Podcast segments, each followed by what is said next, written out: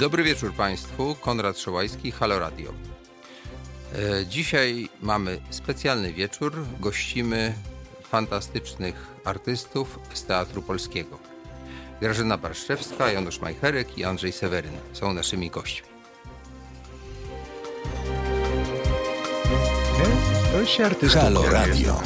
Jak to Jesteś artystycznym też. Słuchajcie, jesteśmy już na antenie, to ja tak pokrótce jeszcze przypomnę. Konrad Szołajski, który tutaj próbuje moderować, próbuje animować. Jestem akuszerem tej rozmowy. Grażyna Barszczewska, aktorka, której w zasadzie nie trzeba przedstawiać. Jest i filmowa, i teatralna, i telewizyjna, i rolę od Czajki po deprawatora w teatrze. Od trzeciej części nocy po Dzień Kobiet. Janusz Majcherek, krytyk, eseista, redaktor, nauczyciel i dramaturg. No więc artysta. Od 2017 roku zastępca dyrektora naczelnego, e, dyrektor artystyczny Teatru Polskiego w Warszawie imienia, imienia Arnolda Szyfmana. No i wreszcie Andrzej Seweryn, którego w ogóle nie trzeba przedstawiać, ale tam parę słów powiem, żeby dla porządku było. Aktor filmowy i teatralny, znany w z ról w Polsce i we Francji. Ja go pierwszy raz widziałem na scenie w Ateneum, jak grał Gucia w ślubach panieńskich w latach 70. Do dzisiaj tę rolę pamiętam. Pierwsza wielka rola filmowa to Max Baum w Ziemi Obiecanej. Niezapomniana, a potem były ich dziesiątki, więc nie będę wszystkich wymieniał, bo byśmy całą audycję na to zużyli. E, był aktorem najpierw w Polsce, a potem we Francji i nie tylko w filmie, ale także w teatrze i to w dodatku rzadkość w komedii française. Bardzo wiele głośnych ról, głośnych spektakli itd. Tak Wrócił do Polski i od stycznia 2011 roku jest dyrektorem naczelnym Teatru Polskiego w Warszawie, gdzie występuje i reżyseruje. No, to tak najkrócej. I teraz tak, obcujemy tutaj właściwie z legendą ta legenda jest y, wielopiętrowa. Jak ja dzisiaj tak sobie szybko zrobiłem rezimę, co to był ten teatr polski, o którym kiedyś się uczyłem, jak byłem przez chwilę w szkole teatralnej i na polonistyce, to mi się wszystko przypomniało. To jest po prostu pomnik. Tak? Tam byli sami najwybitniejsi twórcy polskiego teatru, poczynając od Arnolda Schiffmana. Ja tutaj sobie taką ściągawkę zrobiłem. E, więc tak, Solski, Schiller, Jaracz, Osterwa, Woszczerowicz, Bardini. E, w latach 70., jak ja byłem na studiach i próbowałem chodzić, bo to było tuż obok, to akurat było ciut gorzej, no ale potem Dejmek, Łapicki, Kilian i wreszcie panowie, którzy objęli ten teatr i myślę, że e, skutecznie mierzą się z legendą. I może zaczniemy z grubej rury. Jak to się dzisiaj robi teatr, który jednocześnie jest takim teatrem faktycznie jakby narodowym, tak? no bo to jest taka scena, e, no, która mm, nazywa się Teatr Polski, ale w istocie jest jakby trzecim teatrem narodowym w Polsce. Czyli trzeba sprostać oczekiwaniom i widzów, i władzy, która daje pieniądze. E, tutaj widzę, Andrzej Seweryn się burzy i bardzo dobrze, zaraz mnie poprawi. E, no i żyjemy w czasach wielkiego zamętu. To jak się dzisiaj taki teatr robi i, i, i proszę mi o tym powiedzieć. Czy to trudne i właściwie co trzeba umieć, żeby to poszło tak, jak wam idzie? Więc um, dobry wieczór Państwu. Y, właściwie odpowiedź jest dość prosta. Y, wydaje mi się, że po to, żeby dzisiaj prowadzić teatr, trzeba mieć pogląd na teatr i otoczyć się ludźmi y, zdolnymi, y, z którym się człowiek dobrze rozumie. Wydaje mi się, że rozumiem się dobrze z aktorami i bardzo dobrze rozumiem się z dyrekcją teatru w postaci Janusza Majcherka, dyrektora artystycznego i pana Marko Szy Marka Szyjko, który jest dyrektorem administracyjno-ekonomicznym. To pierwsza sprawa. Jeśli chodzi o ten pogląd, o którym wspomniałem, to y, wydaje mi się, że y, ważną rzeczą jest, żeby teatr y, X nie był takim samym teatrem jak teatr Y z najróżniejszych powodów. Z powodu tego na przykład, że jest teatrem, który ma 100 lat, albo dlatego, że jest jego siedzibą jest centrum Warszawy, albo centrum Paryża, albo centrum Radomia. E, Również e, z tego powodu, że gra się w określonej sytuacji e, historycznej, społecznej, politycznej, czyli nie, nie, nie jesteśmy ludźmi pracującymi w abstrakcyjnym, po prostu w, w abstrakcyjnej przestrzeni fizycznej i czasowej. I wydawało mi się, kiedy szykowałem się do objęcia te, Teatru Polskiego, do objęcia dyrekcji Teatru Polskiego, że ważne jest, żeby teatr y, próbował wrócić do swoich korzeni, do korzeni y, polskich, do korzeni europejskich, y, dlatego że miałem wrażenie, że y, czegoś takiego brakuje na mapie teatru w mojej ojczyźnie. Wydawało mi się ważne, żeby rozpocząć współpracę ze Wschodem, to znaczy z artystami z Ukrainy, z artystami z Białorusi, Litwy, Łotwy, Estonii. To się w dużej mierze udało. Mamy naprawdę kilka wspaniałych, mieliśmy kilka wspaniałych przedstawień zrobionych przez tych artystów. To, co mi się nie udało, to założenie studia aktorskiego dla y, aktorów, y, którzy kończyli y, po ukończeniu szkoły teatralnej, a wydawało mi się, że to byłoby czymś bardzo ciekawym.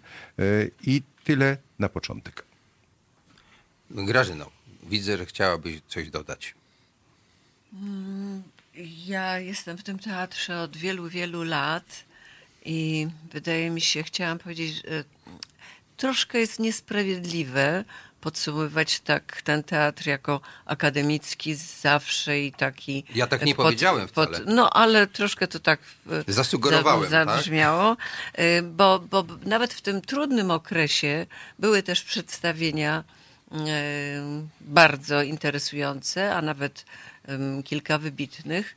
Y, Oczywiście, mm, no tak, to można powiedzieć y, w, w, jakich latach, jak był ten teatr postrzegany, tak też za dyrekcji Kazimierza Dejmka, którego mm, za, za tej dyrekcji miałam, miałam przyjemność pracować, też były różne. Były oczywiście słabsze, jak myślę, że, że każdemu artyście zdarzają się mm, słabsze mm, przedstawienia czy, y, czy słabsze realizacje. To jest naturalne. Y, Także to tak, jeśli chodzi o teatr polski w ogóle na przestrzeni tych wielu, wielu lat. Panie Konradzie, miałem chwilę na pomyślunek tak zwany i, i, i tak przyszło mi do głowy, że Teatr Polski, tak jak ma w tej chwili 107 lat, był zawsze w trudnej sytuacji i zawsze ta sytuacja miała jakiś aspekt polityczny, czyli jakieś, jakieś takie czy inne mm, problemy z władzą.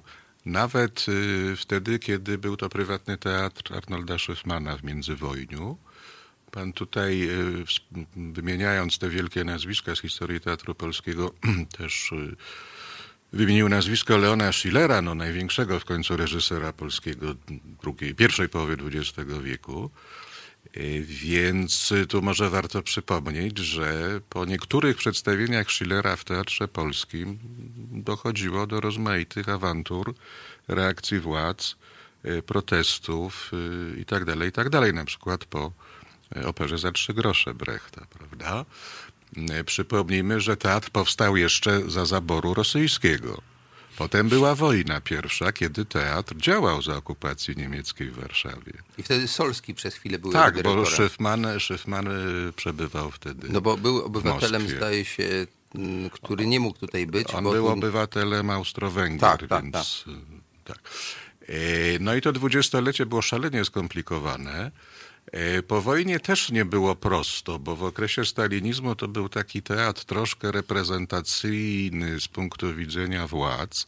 Wtedy na przykład też do opisania moim zdaniem, nikt, nikt się tym nigdy nie zajął, ale, ale w okresie stalinowskim w Teatrze Polskim na przykład różne dziwne tańce na linię wykonywał Bogdan Korzeniecki, skądinąd uchodzący za, za wielki autorytet środowiska teatralnego. No potem książka powstała Wolność dla pioruna w teatrze. No tak, tak, no tam była jednak w 1955 roku pierwsza po wojnie premiera Dziadów. Bardini. prawda? Bardini. I tak dalej, i tak dalej. Te, dyrekcje się zmieniały. Myślę, że za dyrekcję Augusta Kowalczyka, czyli gdzieś tam od 60 chyba 8 roku do, do 80 roku, To był może rzeczywiście najbardziej w całej swojej historii tak zwany teatr akademicki, yy, ale miał świetny zespół aktorski jednak. Nie, tam były Prawda? gwiazdy No. i bardzo wybitni aktorzy. Ja, ja zaczynałem moją karierę, karierę jako reżyser i korzystałem z tych aktorów, także absolutnie tutaj się kłaniam. Natomiast przedstawienia, które dzisiaj możemy oglądać, są takie jakby żywsze. To miałem na myśli. No, a proszę sobie przypomnieć wyzwolenie Kazimierza Dejmka w stanie wojennym z Haliną Mikołajską. To było dla mnie na przykład je, jedno z, y, z największych, jedna z największych przygód jako widza. To, jak, jak się odbyła ta premiera, w jakiej atmosferze, w jakim, w jakimś szaleństwie zupełnym, prawda? Jeszcze z tą słynną pomyłką, kiedy publiczność, nie, pragnąc uhonorować właśnie, właśnie zawróconą z internowania Halinę Mikołajską, zgotowała jej wielką owację, a tymczasem e, aktorka, która wtedy wyszła na scenę, to nie była Halina Mikołajska, bo Mikołajska dopiero po parunastu minutach się pojawiała. To, to, to, to jakieś takie pomieszanie patosu z groteską, to niezwykłe zupełnie historie w dziejach tego teatru. Mm, Także to tak wygląda. A jeszcze, jeśli pozwoli pan, jedno, jedno takie trochę wspomnienie, bo ja przyszedłem do Teatru Polskiego skądinąd zupełnie. Po wielu latach pisania o teatrze postanowiłem to rzucić i chyba w roku 2012, kiedy byłem wolny, że tak powiem, yy, dyrektor Seweryn zaprosił mnie na lunch. Poznałem y, Seweryna y, znacznie wcześniej. Ci, bo... co nie widzą, to chcę powiedzieć, bo tak może w tym szerokim planie nie widać, że dyrektor Seweryn bardzo się uśmiecha. Tak, i, i poznałem Andrzeja w 1992 roku podczas Europejskiego Miesiąca Kultury w Krakowie. I tak od czasu do czasu gdzieś się stykaliśmy, jakieś rozmowy z nim robiłem dla teatru. No. A, a wtedy mnie zaprosił na lunch i zrobił mi coś w rodzaju egzaminu. Nie no, tak było. To znaczy tu niby tam jakieś krewetki, jakieś coś, ale było takie, na co pan sądzi na przykład o repertuarze, a jakby pan sobie wyobrażał to, a tamto, a co pan myśli o reżyserach współczesnych.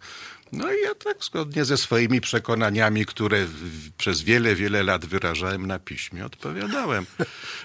I okazało się, że, że się spotykamy bardzo e, bardzo mocno w, w tych swoich poglądach i stąd chyba ta nasza współpraca jest y, no, możliwa i myślę, że że owocna jakoś. Tak mi się wydaje.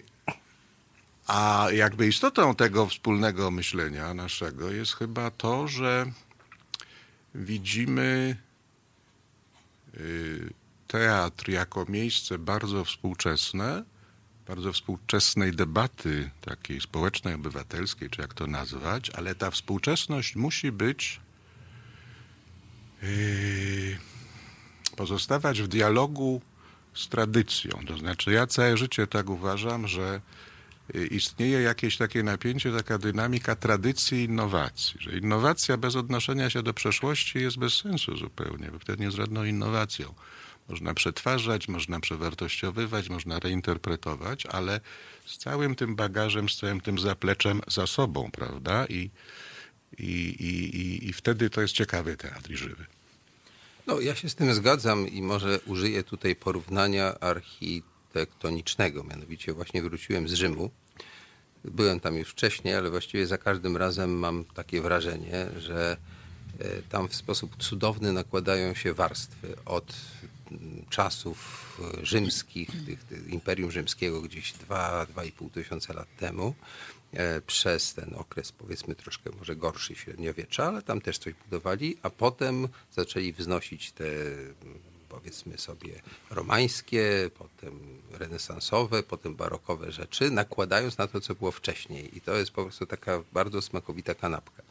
I y, to, co usłyszałem, wydaje mi się, do tego pasuje. To znaczy, rzeczywiście można łączyć te dwie rzeczy. Ja pamiętam z okresu, kiedy e, więcej chodziłem do teatru, teraz znowu zaczynam, to mnie się podobała taka, taki płodozmian, taka trójpolówka, że mieliśmy i fajną klasykę, i fajną współczesność. No, i to były lata 70., gdzie w Ateneum była i kuchnia Whiskera, właśnie i śluby panieńskie e, z Sewerynem i, i, i, i- I to jest, I, i Blue Muzeum, i Ameryka. tak, dokładnie tak. No, Blue Muzeum. bal manekinów. I, i bal manekinów, tak, tak, że tego rodzaju jakby płodozmian jest chyba dla teatru dobry. Ale słuchajcie, Ja jak- chciałbym jeszcze jednak Tak, e, słucham, oczywiście. E, Kontynuując e, odpowiedź na pana pierwsze pytanie, jak się prowadzi teatr. Otóż teatru nie można prowadzić bez pieniędzy. I y, muszę powiedzieć, że jestem bardzo wdzięczny Urzędowi Marszałkowskiemu, mm, y, panu marszałkowi y, Struzikowi za y, wieloletni wysiłek, y, który y, był potrzebny do tego, żeby y, mm, ten, tę dotację y, dla teatru y, wyrywać y, z, no, z innych y, budżetów, które y, po prostu mogłyby być przekazane innym potrzebującym. Y, Od trzech lat y, Teatr Polski jest y, współfinansowany, współprowadzony przez Ministerstwo Kultury dzięki y, decyzji y, pana premiera Glińskiego. Y, Myślę, że pani minister Zwinogrodzka y, też się przyczyniła do tej, podjęcia tej decyzji przez pana premiera, za którą jesteśmy bardzo wdzięczni. I ta y, umowa trzyletnia, która skończyła się 31 grudnia, jest y, obecnie przedłużona. Y, Daje nam to możliwość... już jest przedłużona. Już tak? jest przedłużona. To możemy śmiało mówić, na to te- już nie musimy się ograniczać. Nie, żartuję, przepraszam. Ale ja przecież właśnie mówię, ja właśnie chcę powiedzieć o mojej wdzięczności dla pana premiera i dla pani minister Zwinogrodzkiej. Tak jest. E, I to pozwoli nam, y, proszę mi wybaczyć, ale na podstawowe wypełnianie naszych po prostu statutowych y, obowiązków. I mi się wydaje, że dla dobra y, przede wszystkim publiczności, dlatego że wydaje mi się, ten, że ten repertuar, który proponujemy, jest tak zróżnicowany, tak y, literacko, jak i y, z punktu widzenia y, no, wizji teatralnych, reżyserii, że staje się on tym bardziej interesujący. I mamy na to dowody w postaci setek tysięcy widzów, którzy przychodzą na nasze przedstawienia. To jest coś, o czym należy mówić. Ja mogę potwierdzić, ponieważ starałem się odrobić pracę domową, będąc zaproszonym przez szanowną dyrekcję na wiele spektakli. Zdążyłem obejrzeć chyba pięć. I w zasadzie za każdym razem były komplety, a tylko raz, jak miałem dwuosobowe zaproszenie, a moja partnerka nie przyszła, to ten fotel świecił pustką, za co bardzo przepraszam, ale w ostatniej chwili się udało, nie, doje, nie dojechała. A tak, to patrzyłem na dalekie balkoniki, też byli ludzie i w zasadzie wszystkie, niezależnie od tego, co to było, wszystkie I spektakle. mnie się wydaje, że warto też dodać, żebyście Państwo słuchający nas rozumieli, y, mnie, rozumieli dyrektora Majcherka, dyrektora Szyjko, jak również aktorów. Proszę Państwa, my mamy największą salę spośród teatrów dramatycznych w Warszawie. 720, a Więcej, nawet tyle. więcej miejsc. Otóż, proszę Państwa, po to, żeby wypełnić tę salę, należy wymyślić taki repertuar i takie, taki sposób jego prezentowania, żeby on interesował właśnie taką ilość ludzi. To nie znaczy, że my chcemy y, po prostu obniżać wymagania artystyczne. Nie, wprost przeciwnie. Chcemy je zwiększać po to również, żeby, żebyście Państwo wypełnili tę salę. Y, Analizowanie y, repertuaru pracy Teatru Polskiego bez świadomości tego, na jakiej, na jakiej scenie, z jaką widownią my mamy do czynienia, jest naiwne. Ja mogę potwierdzić tylko, że zarówno właśnie w tej kameralnej sali, jak i na dwóch takich dużych spektaklach, czyli Król i Borys Godunow, miałem takie poczucie, że cała sala ogląda to z zapartym tchem. Co nie zawsze się zdarza i mam wrażenie, że to jest taki bardzo dobry sygnał, że coś się dobrego, że dobry duch w tym teatrze dalej panuje, czy, czy, czy wrócił po, po, po, jakimś tam okresie może nieco mniej mm, e, fantastycznym. Słuchajcie, odpoczniemy chwilę przy muzyce, a potem przejdziemy do kolejnych pytań e, i, i, i zagadnień. Gdyby Państwo chcieli dzwonić, to oczywiście mówię teraz do słuchaczy, to tutaj goście chętnie odpowiedzą. Przypomnę numer 22 39 059 22. A teraz posłuchamy Harvest Moon Neil Young. Halo Radio.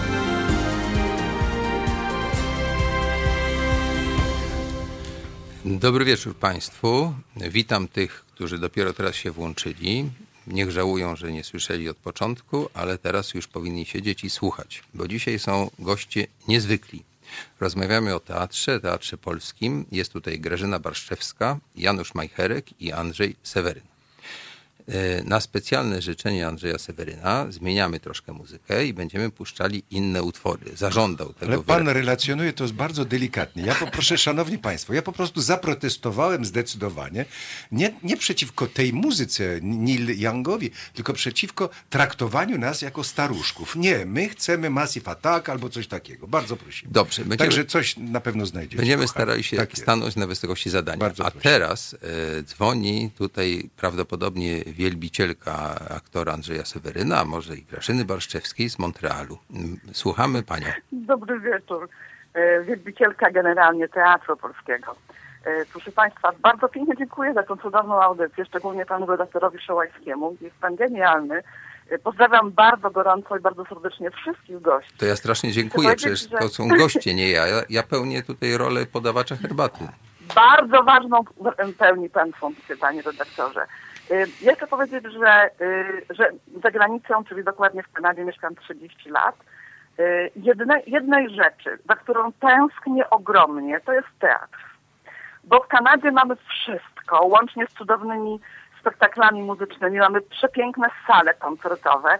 W Montrealu nie ma ani jednego teatru teatru ze stałym zespołem. Excusez-moi, excusez-moi, madame. On va parler français. Oui, excusez-moi, madame. Oui, absolument. Je parle français aussi. Tim Carroll, Tim Carroll, il est le directeur du festival à Montréal.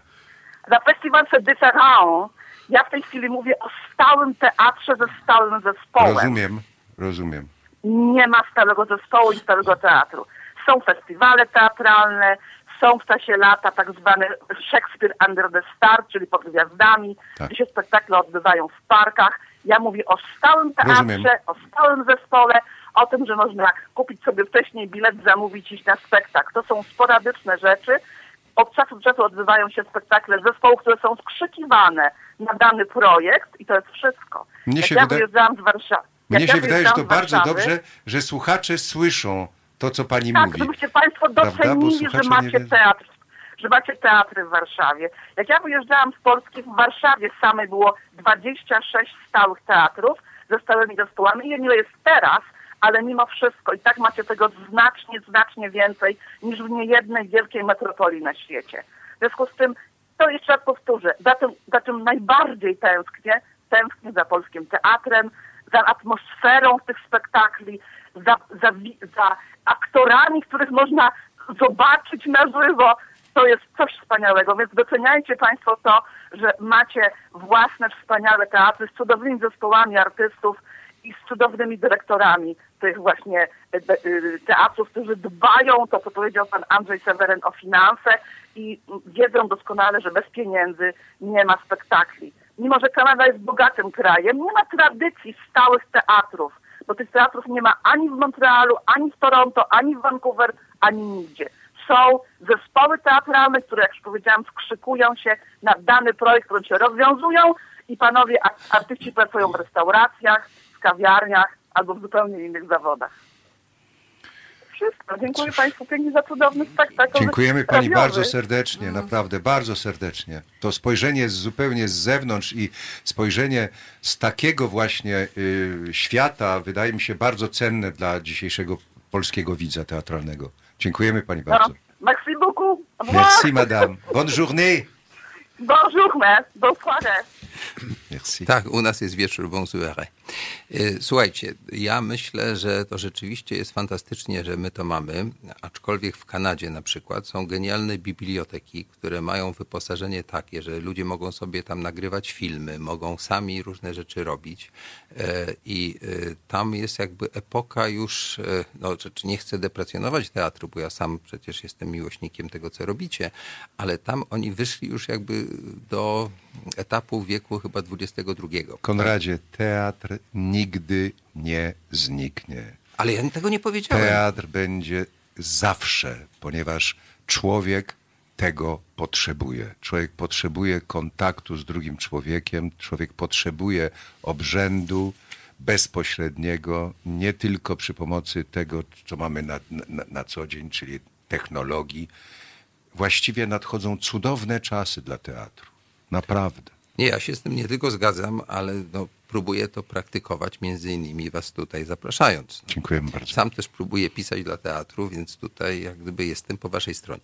Ale przejdźmy do konkretów, dlatego że myślę, że warto, nie wszyscy oczywiście mogli te spektakle widzieć, ale warto, żebyśmy korzystając z faktu, że jesteście tutaj, porozmawiali no, o tym, co tak naprawdę robicie. Bo oczywiście fantastycznie, że władze takie czy inne dają pieniądze, ale pieniądze wtedy się zamieniają w złoto, to teatralne, kiedy jest pomysł, kiedy jest dobry tekst, kiedy jest dobry reżyser, świetni aktorzy, scenografia i tak dalej.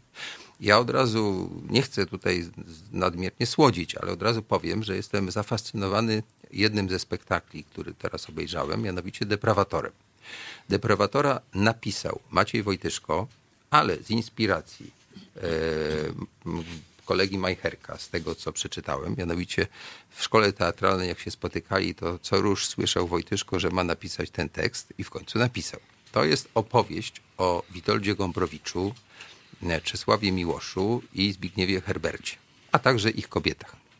E, ta opowieść e, tak, jakby to powiedzieć, e, trochę eksploatuje ich teksty i mogłoby się wydawać, że to mm, grozi temu niebezpieczeństwo akademii, prawda? No bo jak użyjemy tekstów literatów, wyrecytujemy, no to będzie, że tak powiem, godne, wspaniałe i wszyscy będą zadowoleni. Otóż nie. W tym wypadku mamy do czynienia z krwistym spektaklem, w którym są postaci, w którym mamy do, jakby taki wgląd przez dziurkę od klucza do życia tych ludzi i możemy obserwować ich w nawet takich dosyć intymnych sytuacjach. Ja jestem naprawdę pod głębokim wrażeniem tego spektaklu, w którym e, główną rolę Witolda Gombrowicza gra e, Andrzej Seweryn, który wcześniej miał taki monodram. Więc chciałem, żeby nam trochę o tym opowiedział, a ja będę zadawał takie dodatkowe pytania. Słuchamy cię, Andrzeju.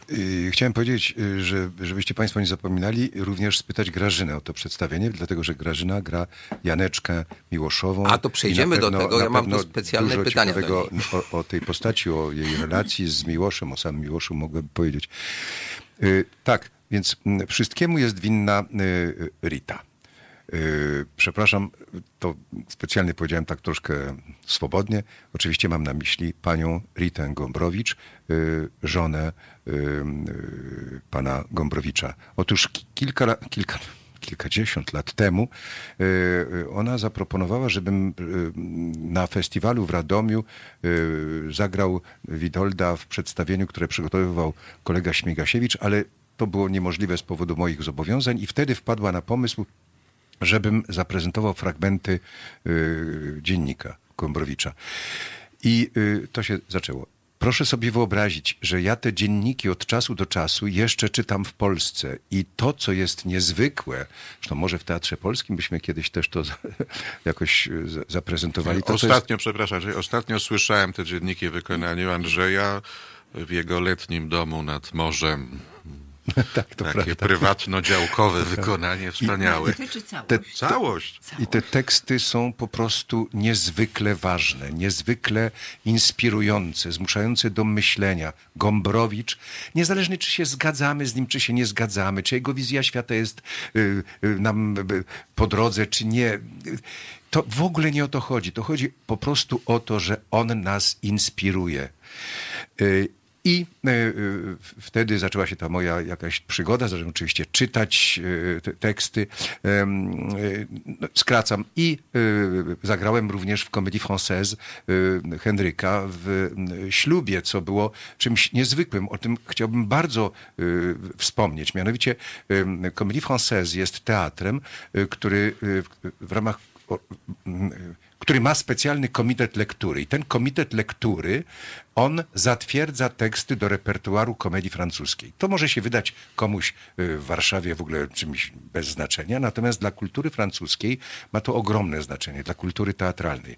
Tekst zatwierdzony do grania w Comédie Française przez Komitet Lektury, staje się tekstem w repertuarze komedii francuskiej. Za, ki za kilkadziesiąt lat być może ktoś sięgnie do tego, y, do, do, tego tekstu i znowu wystawi ślub Gombrowicza w komedii française. I to było wielkie święto, tak moim zdaniem dla teatru y, francuskiego, jak, dla te, jak i dla teatru polskiego. Uważam, że to było przedstawienie uczciwe, Widownia nie dopisała wtedy. Myśmy grali przy niepełnej sali, ale oddanie aktorów francuskich temu projektowi było wzorowe. Bardzo byłem szczęśliwy, że brałem w tym udział. Ale teraz już o, o, o deprawatorze. Y, mnie się wydaje, że y, tutaj się zbiegły y, jakieś. Kilk, wiele okoliczności sprawiło, że taka reakcja jak Twoja, Konradzie, jest reakcją częstą, którą słyszymy często. Po pierwsze, y, wspaniałe przygotowanie y, Maćka Wojtyszki, czyli ten tekst. Ten tekst, który jest, obfituje w teksty autentyczne, w teksty albo powiedziane, albo napisane przez tych trzech wspaniałych artystów. To może równie... wejdę w słowo. Maciek Wojtyszko mój dawny profesor ze szkoły, a potem no, starszy kolega, praktykował, pisał takie sztuki, między innymi o młodości Marksa, jego nieślubnym dziecku i tak dalej. Widziałem to w Krakowie w Teatrze Słowackiego i popełnił kilka innych takich utworów. No, o Wyspiańskim. E, o Wyspiańskim, także jest to człowiek, który e, był fachowcem, ale myślę, że w tym wypadku poszedł piętro wyżej. To chcę podkreślić, że ja byłem zdumiony, że potrafił z czegoś, co wydawało mi się no, prawie że lekturą szkolną, zrobić coś tak żywego. Przepraszam, że przerwałem, ale to nie, ważne, nie. żeby powiedzieć o, o Maćku Wojtyszce dobre słowo, bo bez niego w ogóle by tego nie było. Więc z jednej strony Maciej jako autor, z drugiej strony Maciej jako reżyser, który naprawdę czerpie z nas jest otwarty na nas, aktorów. My się z nim, mogę to chyba powiedzieć w imieniu całego zespołu y, tego przedstawienia, dobrze czujemy. Y, jesteśmy swobodni, nasza wyobraźnia funkcjonuje, dialog między nami funkcjonuje. Proszę mi wierzyć, że, że ktokolwiek miał jakiekolwiek pytania, wątpliwości, on te wątpliwości wyrażał, otrzymywał odpowiedzi, odpowiedzi nie tylko od, od autora, reżysera, ale także od kolegów. No i koledzy, ten zespół y, zebrany przez, przez Macieja naprawdę jest zespołem y, y, ludzi poważnych, powiedziałbym. Ludzi, którzy wiedzą, że teatr to miejsce naprawdę święte. To nie znaczy, że trzeba tylko płakać i być poważnym i w ogóle tylko rozpaczać. Wprost przeciwnie, należy się śmiać i tak się dzieje w naszym przedstawieniu, w deprawatorze. Ludzie śmieją się, my się śmiejemy, my z radością gramy to przedstawienie. Bierze w tym udział w przedstawieniu e, Magda Zawadzka, e, e, bierze udział Wojciech Malajkat. To są aktorzy spoza naszego teatru. A z teatru Paweł Krucz, który gra pięknie Herberta. To znowu wejdę tu w słowo, dobrze? Bo ja, tak. gdy zobaczyłem Pawła Krucza w roli Herberta, poszedłem za kulisy i od razu zaproponowałem mu rolę w słuchowisku, które realizowałem w dwa tygodnie później. No widzicie Państwo, jak to się dzieje. Niech, niech więcej reżyserów y, radiowych, y, teatralnych i filmowych przychodzi do Teatru Polskiego.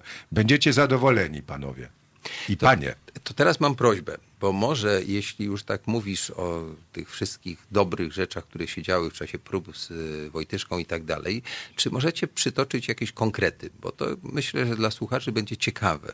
Ja mogę podpowiedzieć, co mi się wydaje, że na tych ja, prób... ja mogę coś mhm. konkretnego opowiedzieć. Ja pewnym, y, na pewnym etapie prób zwróciłem się do Maćka z takim pytaniem, słuchaj, druga część przedstawienia, kiedy już ten teatr e, Gombrowicza został, e, prawda, zagrany, ten spektakl, co się właściwie dzieje? I doszliśmy do wniosku, że zbliżamy się po prostu do śmierci, że to jest opowieść o odchodzeniu, o śmierci Gombrowicza i że należy to po prostu mocniej zaznaczyć.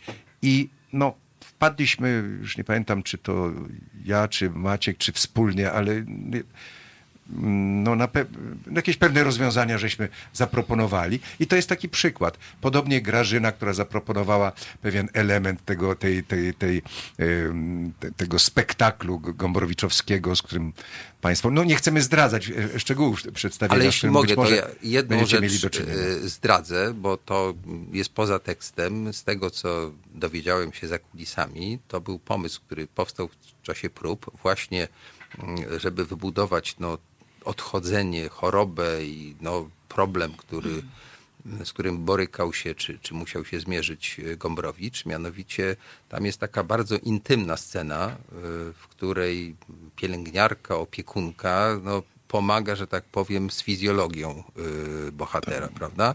I to jest poza tekstem. Grana przez panią Skarzankę. Tak, tak, y, ale to jest poza tekstem, ale jest niesłychanie wzruszające w takim przyćmionym troszeczkę świetle, tak. bo to nie ma potrzeby, żebyśmy wszystkie szczegóły fizjologii tak. widzieli, ale y, robi to szalone wrażenie. Coś takiego, że czujemy odchodzenie tego człowieka. Tak, i tutaj chciałbym podkreślić taką też są w życiu teatru, są w życiu aktorów takie sytuacje właśnie niezwykle intymne, które wymagają taktu y, ze, z dwóch stron. Y, I muszę powiedzieć, że y, tak się dzieje w, w, tym, w tym przypadku. Z Kasią jesteśmy po prostu dwojgiem pracowników przy robocie, że się tak wyrażę. A, a rzecz jest bardzo, bardzo intymna. Także to pięknie, że wyście potrafili tak się otworzyć i takie, no powiedziałbym już poza tym wielkim literackim e, głosem, pokazać ludziom, że to jest człowiek, tak? że on żyje i że umiera i że to, co on mówi, jest taką jego ostatnią wolą, ostat, takim jakby testamentem artystycznym. To myślę, że bardzo się wzmacnia, tak mi się wydaje, prawda, że coś takiego tam się czuje. E, także wydaje mi się, z tego co słyszałem, ale poprawcie, że w czasie prób zrodził się pomysł y, tego pojedynku na miny, prawda? Gdzieś tam źródłem była pewnie Ferdydurkę, bo to tam występuje w tej powieści, ale... Czy ten pojedynek na miny jest autentyczny w tym sensie, że on się naprawdę rozegrał między Miłoszem a Gombrowiczem. I tu, tu, tu muszę jakby coś króciuteńko opowiedzieć. Ale tak słuchamy, no po to pytam. E, mm, bo rzeczywiście powiedziałeś, że to jakby z mojej inspiracji, no nie zupełnie tak, bo to znowu była winna pani Rita Gombrowiczowa y, powstaniu tego tekstu w pewnym sensie. Y, ponieważ jak jakiś czas temu ona odwiedziła Warszawę i wtedy się, tam, no, kiedy mam okazję, to się z nią chętnie widuję, wtedy się z nią spotkałem ona była po, e, po obejrzeniu innej sztuki Maćka, która razem z naszym deprawatorem tworzył właściwie dyptyk taki. Mianowicie on wcześniej napisał sztukę, mm, e, zapomniałem tytułu w tej chwili, przepraszam, e, którą sam wyreżyserował w Teatrze Narodowym z Jankiem Englertem. Piękna rola roli Gombrowicza. E, na podobnej zasadzie jakby wymyślono, tyle tylko, że to jest sztuka o Gombrowiczu i Mrożku. E, I e, pani Rita to obejrzała, tam zresztą też ona sama występuje jako postać, bardzo ją to śmieszyło, bawiło i o tym przedstawieniu z nią rozmawiałem i, i ona rzuciła takie, mówi, mówi, Ach, jakby to było ciekawie, bo właściwie powinna taka powstać druga sztuka o Gombrowiczu i Miłoszu, bo przecież Miłosz często u nas bywał w wąs i tam się różne dziwne rzeczy między nimi działy. I zaczęła mi opowiadać właśnie o tym, jak ta scena na przykład, kiedy Gombrowicz chce Miłoszowi obciąć brwi nożyczkami goni go dookoła stołu, ta scena pojedynku na miny, E, prawda? Miłosz był w końcu wielbicielem talentu i pisarstwa Gombrowicza. Więc mnóstwo takich anegdot przytoczyła. I ja rzeczywiście po tej długiej dosyć rozmowie z panią Ritą pomyślałem sobie, że oho, to trzeba iść z tym do Maćka. I rzeczywiście złapałem go, czy tam zadzwoniłem nawet od razu do niego i mówię, słuchaj, napisz taką wersję, jakby drugą część, czy właśnie drugie skrzydło tej sprawy opisz z Miłoszem. I on mówi, wiesz co, pomyślę. I za jakieś dwa miesiące czy trzy może, przyniósł gotową sztukę, dorzucając jeszcze Herberta. A żeby skończyć temat Maćka i Pawła Krucza, a też jakby prób i tak dalej, coś mówi o jego sposobie pracy i o powstawaniu tego przedstawienia. Maciek w trakcie prób zadzwonił do mnie któregoś dnia i mówi, słuchaj, czy ty wiesz, na którą nogę kulał Herbert? Bo on troszkę kulał. Ja mówię, nie wiem, ale zadzwonię do pani Herbertowej i się dowiem. No i się już nie, zaraz nie pamiętam na którą, ale to było potrzebne aktorowi, prawda? Więc, więc tak to sobie Maciek bardzo dosyć y, starannie wszystko opracowywał. A pierwsza sztuka y, nazywała się Dowód na istnienie Dowód drugiego. Na Otóż to. Dowód tak. na istnienie drugiego. Słuchajcie Państwo, to teraz na specjalną prośbę Andrzeja Seweryna posłuchamy utworu Telstar zespół The Shadows.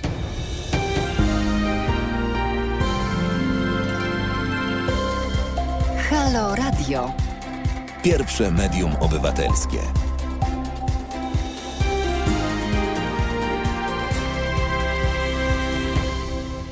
Dobry wieczór Państwu. Witam wszystkich tych, którzy dopiero teraz się włączyli. Niech żałują, że nie słyszeli tego, co było poprzednio. Mogą to nadrobić słuchając podcastu. Konrad Szołajski, Halo Radio. Dzisiaj rozmawiamy o teatrze, rozmawiamy o teatrze polskim i dlatego gościmy niezwykłych zupełnie artystów, mianowicie są to Grażyna Barszczewska, Janusz Majcherek i Andrzej Seweryn. E, Andrzej Seweryn zgodził się odczytać e, fragment tekstu, który wprawdzie w przedstawieniu Deprawator należy do Herberta, ale tak naprawdę został napisany przez Witolda Gombrowicza. Słuchamy. A płyńcież wy, płyńcież rodacy do narodu swego Płyńcież wy do narodu waszego chyba przeklętego, płyńcież do stwora tego świętego, ciemnego, co od wieków zdycha, a, zdych, a zdechnąć nie może. Płyńcież do cudaka waszego świętego, od natury całej przeklętego, co wciąż się rodzi, a przecież wciąż nieurodzony. Płyńcież, płyńcież, żeby on wam ani żyć, ani zdechnąć nie pozwalał, a na zawsze was między bytem i niebytem trzymał.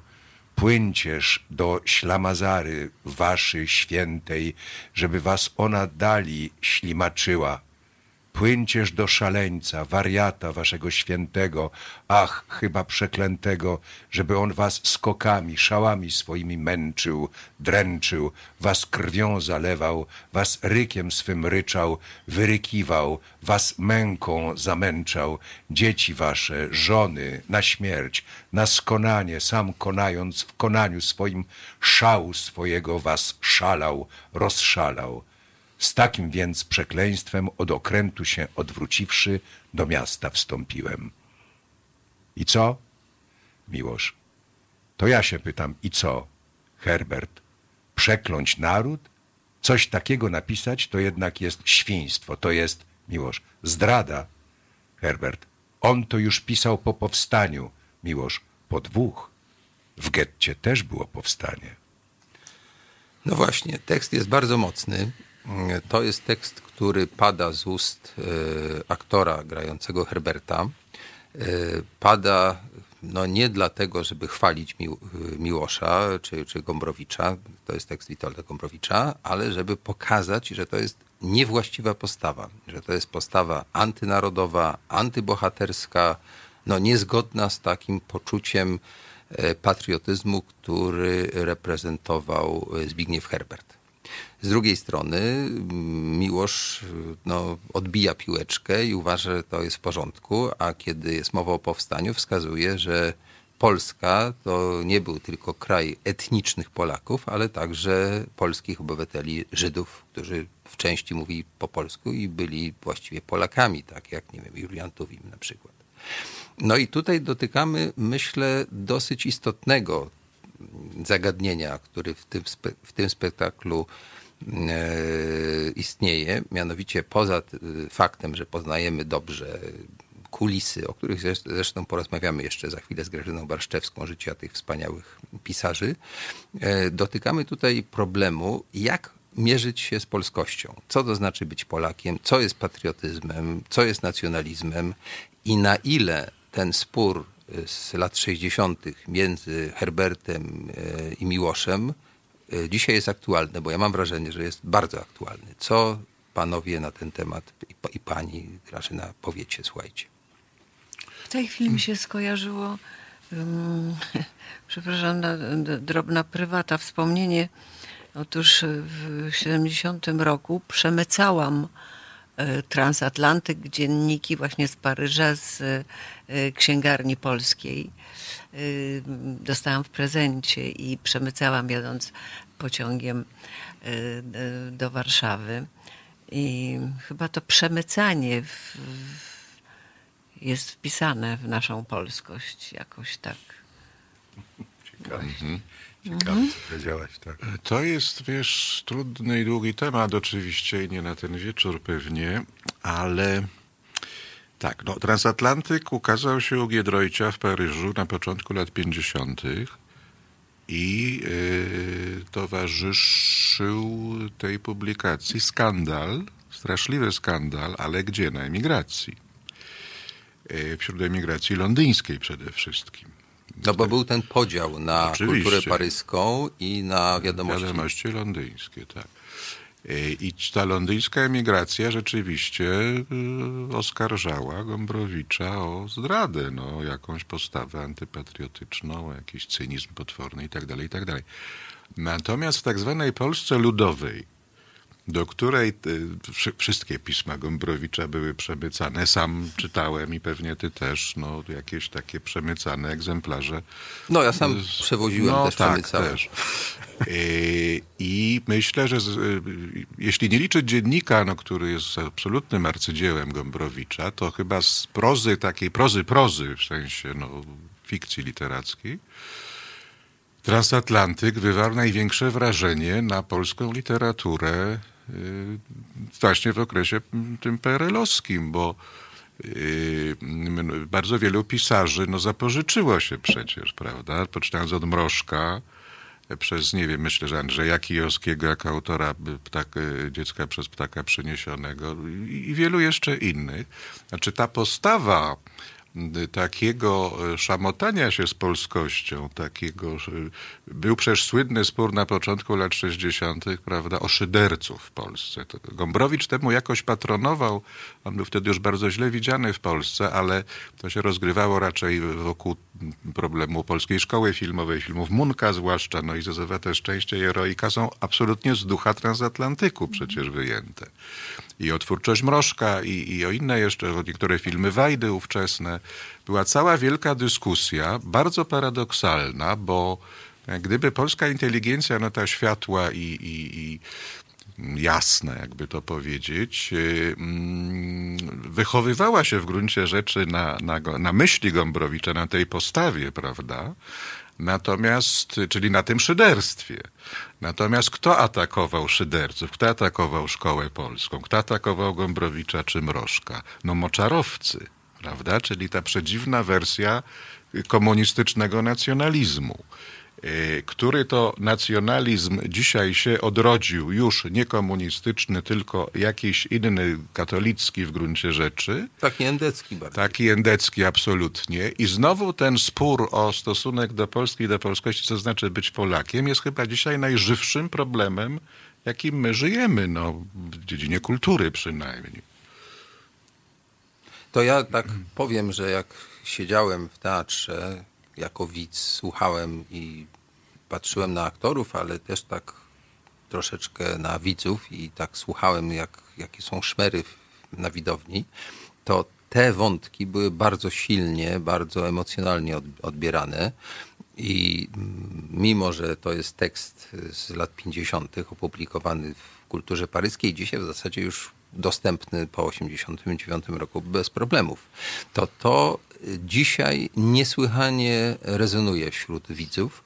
Tam też jest taki mm, troszeczkę taki zabawny nawet wątek, mianowicie Gombrowicz dostaje ważną nagrodę literacką.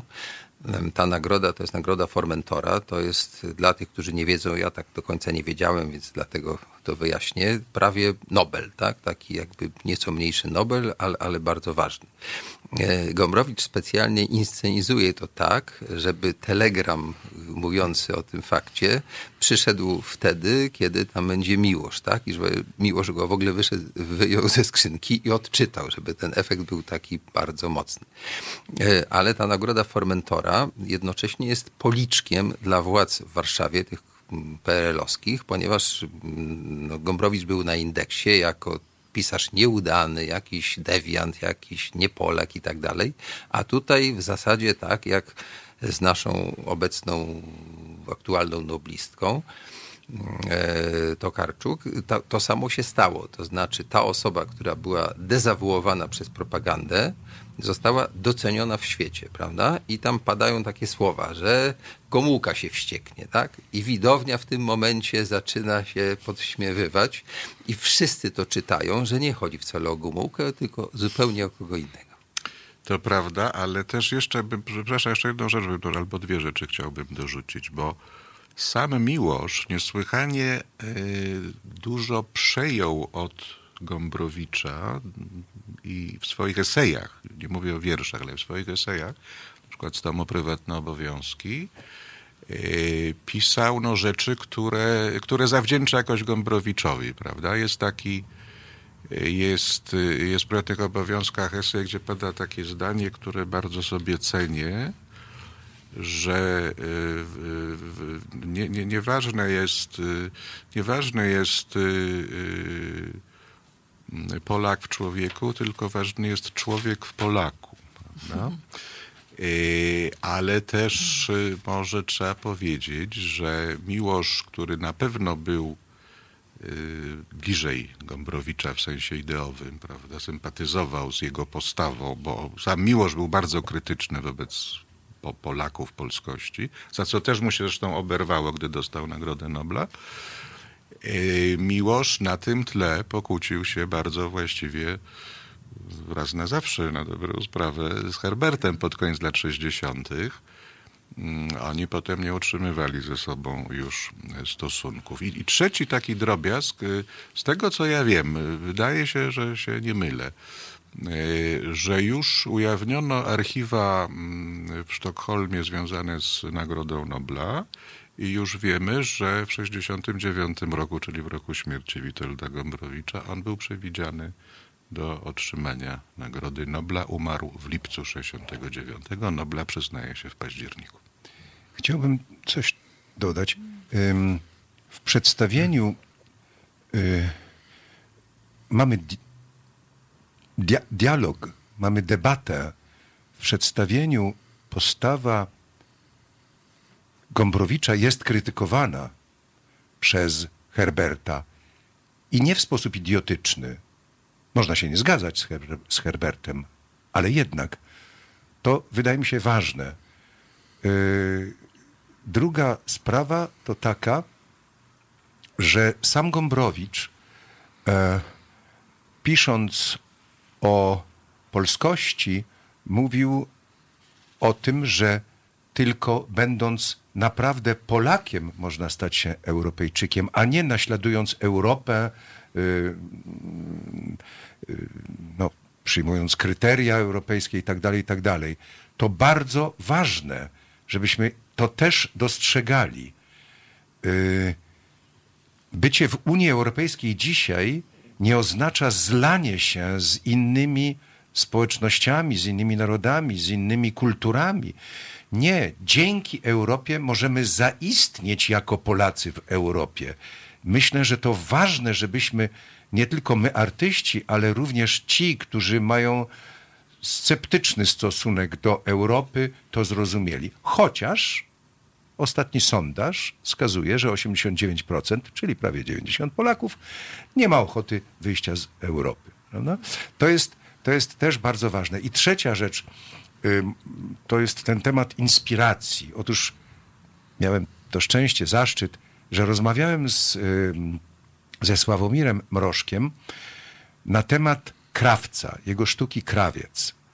I proszę sobie wyobrazić, że on powiedział, wiesz, trzymałem tę sztukę w szufladzie, dlatego że gdybym ją opublikował wtedy, kiedy ją napisałem, to wszyscy by powiedzieli, że ściągam z operetki, że ściągam po prostu z Gombrowicza. A ja naprawdę pisałem to bez inspiracji operetką Gombrowicza. Tak, tak, bo y, krawiec powstał ciut wcześniej niż operetka. Tak, tam była kwestia roku chyba, ale rzeczywiście w momencie, kiedy no, przyszłoby do, do druku, Tak czy, czy prawda, to to, już by było, że to jest plagiat, tak. I przez 20 lat chyba, no 20 przesadzam, ale dobre 10 lat czekał na, na publikację i premierę. Tak. Y, Ja może tak, tak na zasadzie zupełnej dygresji, to już odbiegamy, ale dla mnie to było bardzo ważne doświadczenie. Ja nie miałem niestety szans poznać ani Gombrowicza, ani Mrożka. Natomiast bywałem w kulturze paryskiej i poznałem redaktora Giedroycia. E, I klimat tego miejsca był absolutnie niezwykły i myślę, że to pokazuje, jak wybitne indywidualności, bo i sam Giedroyć, i ludzie, których wokół siebie potrafił zgromadzić, bo to przecież nie, niekoniecznie tam zawsze mieszkali, chociaż tam czasem nocowali. Na przykład Chłasko tam pomieszkiwał, przecież były znane jego powroty e, do Maison Lafitte po nocy.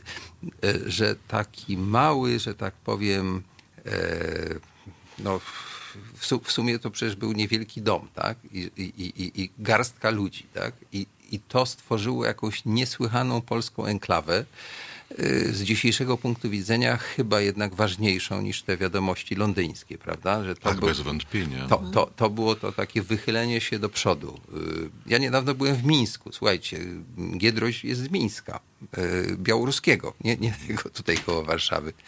E, Kiedyś Rzeczpospolita tam sięgała, prawda? I to spojrzenie Giedroycia, który umiał, że tak powiem, wyzwolić się z tego, że mamy odzyskać, tak? Że mamy to, nie wiem, znowu podbić i tak dalej. E, Ja pamiętam, że, że kontakt z tym człowiekiem był niezwykły. To był bardzo charyzmatyczny, że tak powiem, e, redaktor i, i o, o, osoba, którą się zapamiętuje. I potrafił dostrzec i w Gombrowiczu, i w Miłoszu, i w Korynku Gredzińskim ludzi, któ, którzy właśnie tę, tę kulturę budowali. Da- Jak już tak, bo można jeszcze słowo, tak, jak już tak oczywiście. mówimy o, o o mm, Maison Lafitte, w tym miejscu, to mm, przynajmniej Miłosz mieszkał przez jakiś Tak, czas. tak, tak. Zdrajca. Po, po decyzji, po zdrajca Miłosz, po, po, po decyzji yy, pozostania na Zachodzie w 1951 roku. Tak, tak, ale on był zdrajcą zarówno dla komunistów, jak, i dla Londynu. Y, tak, y, ale co więcej, bo są te niesłychane paradoksy. Przecież Miłosz miał przez dobrych parę lat problemy. Jeszcze nawet potem, kiedy już miał rodzinę w Stanach, czy też on sam był w Stanach, a rodzina nie, nie mogła dychać, czy odwrotnie wszystko jedno, miał problemy zwłaszcza we Francji. Dlaczego? Dlatego, że był uważany jako antykomunista po ogłoszeniu zniewolonego umysłu. Bardzo wtedy y, skomunizowana y, w środowiskach intelektualnych Francja uważała go za człowieka, który chyba napisał ten zniewolony umysł na zlecenie CIA albo coś takiego. No jak on mógł z tej Polski komunistycznej wyjeżdżać? Przecież Francuzi wtedy z Sartrem na czele o niczym innym nie marzyli, tylko żeby mieli tak mniej więcej jak w Związku Radzieckim. Oczywiście nie mieli pojęcia, jak tam jest naprawdę, ale na tym tle przecież doszło do konfliktu Sartra z prawda? i tak dalej, i tak dalej. Są szalone paradoksy często. A jednocześnie On miał kłopot jako człowiek z korzeniami tymi w tej Polsce komunistycznej, żeby dostać wizę amerykańską. No więc właśnie tak. Także na obie strony On było to źle. bardzo boleśnie przeżył i w, wtedy, kiedy po otrzymaniu Nagrody Nobla spotkał się z nami, Paryżanami, e, w Centre du Dialogue e, Palotynów, to wtedy w, w takim wystąpieniu e, nie mógł się powstrzymać, żeby nie mówić o tym, jak, jakie cierpienie było jego cierpieniem właśnie wtedy, kiedy to, te środowiska francuskie go oskarżały o, o, no, o wszystkie, prawda, o zło i o, o współpracę z nie wiadomo kim i tak dalej, i tak dalej. Jasne. Słuchajcie, to teraz tak. Znowu posłuchamy muzyki, a potem mam pewien pomysł, ale dopiero po tym utworze do tego y, podejdziemy. Dinero no. Halo Radio. Gadamy i trochę gramy.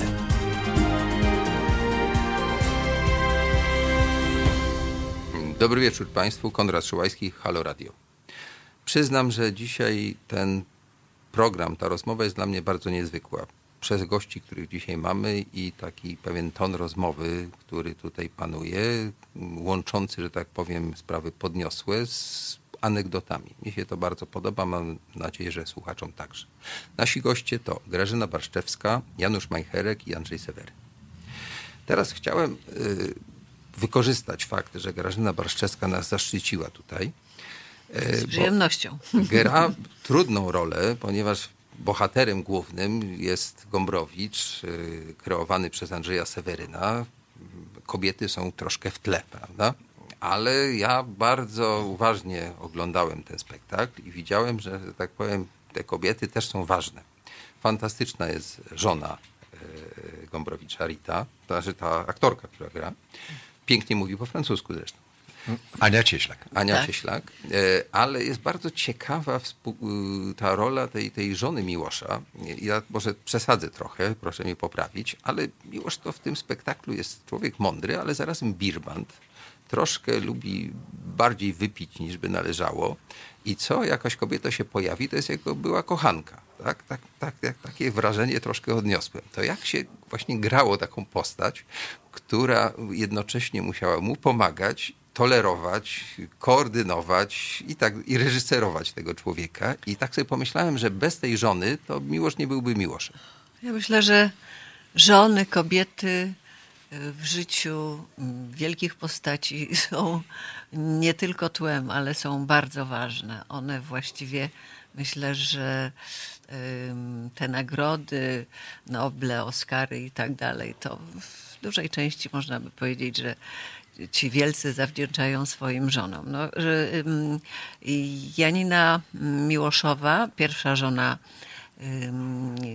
Miłosza, y, była właśnie no, taką kobietą, jak to mówię w tekście ze sceny do Gombrowicza, Oczywiście, że trzeba mieć żonę. Tak jest. E, mądrą, dobrą, cierpliwą żonę. No bo kto będzie dbać o spuściznę, po, o, e, bo kto będzie dbać o spuściznę po waszej śmierci? Pozwolisz, że pozdrowię moją żonę?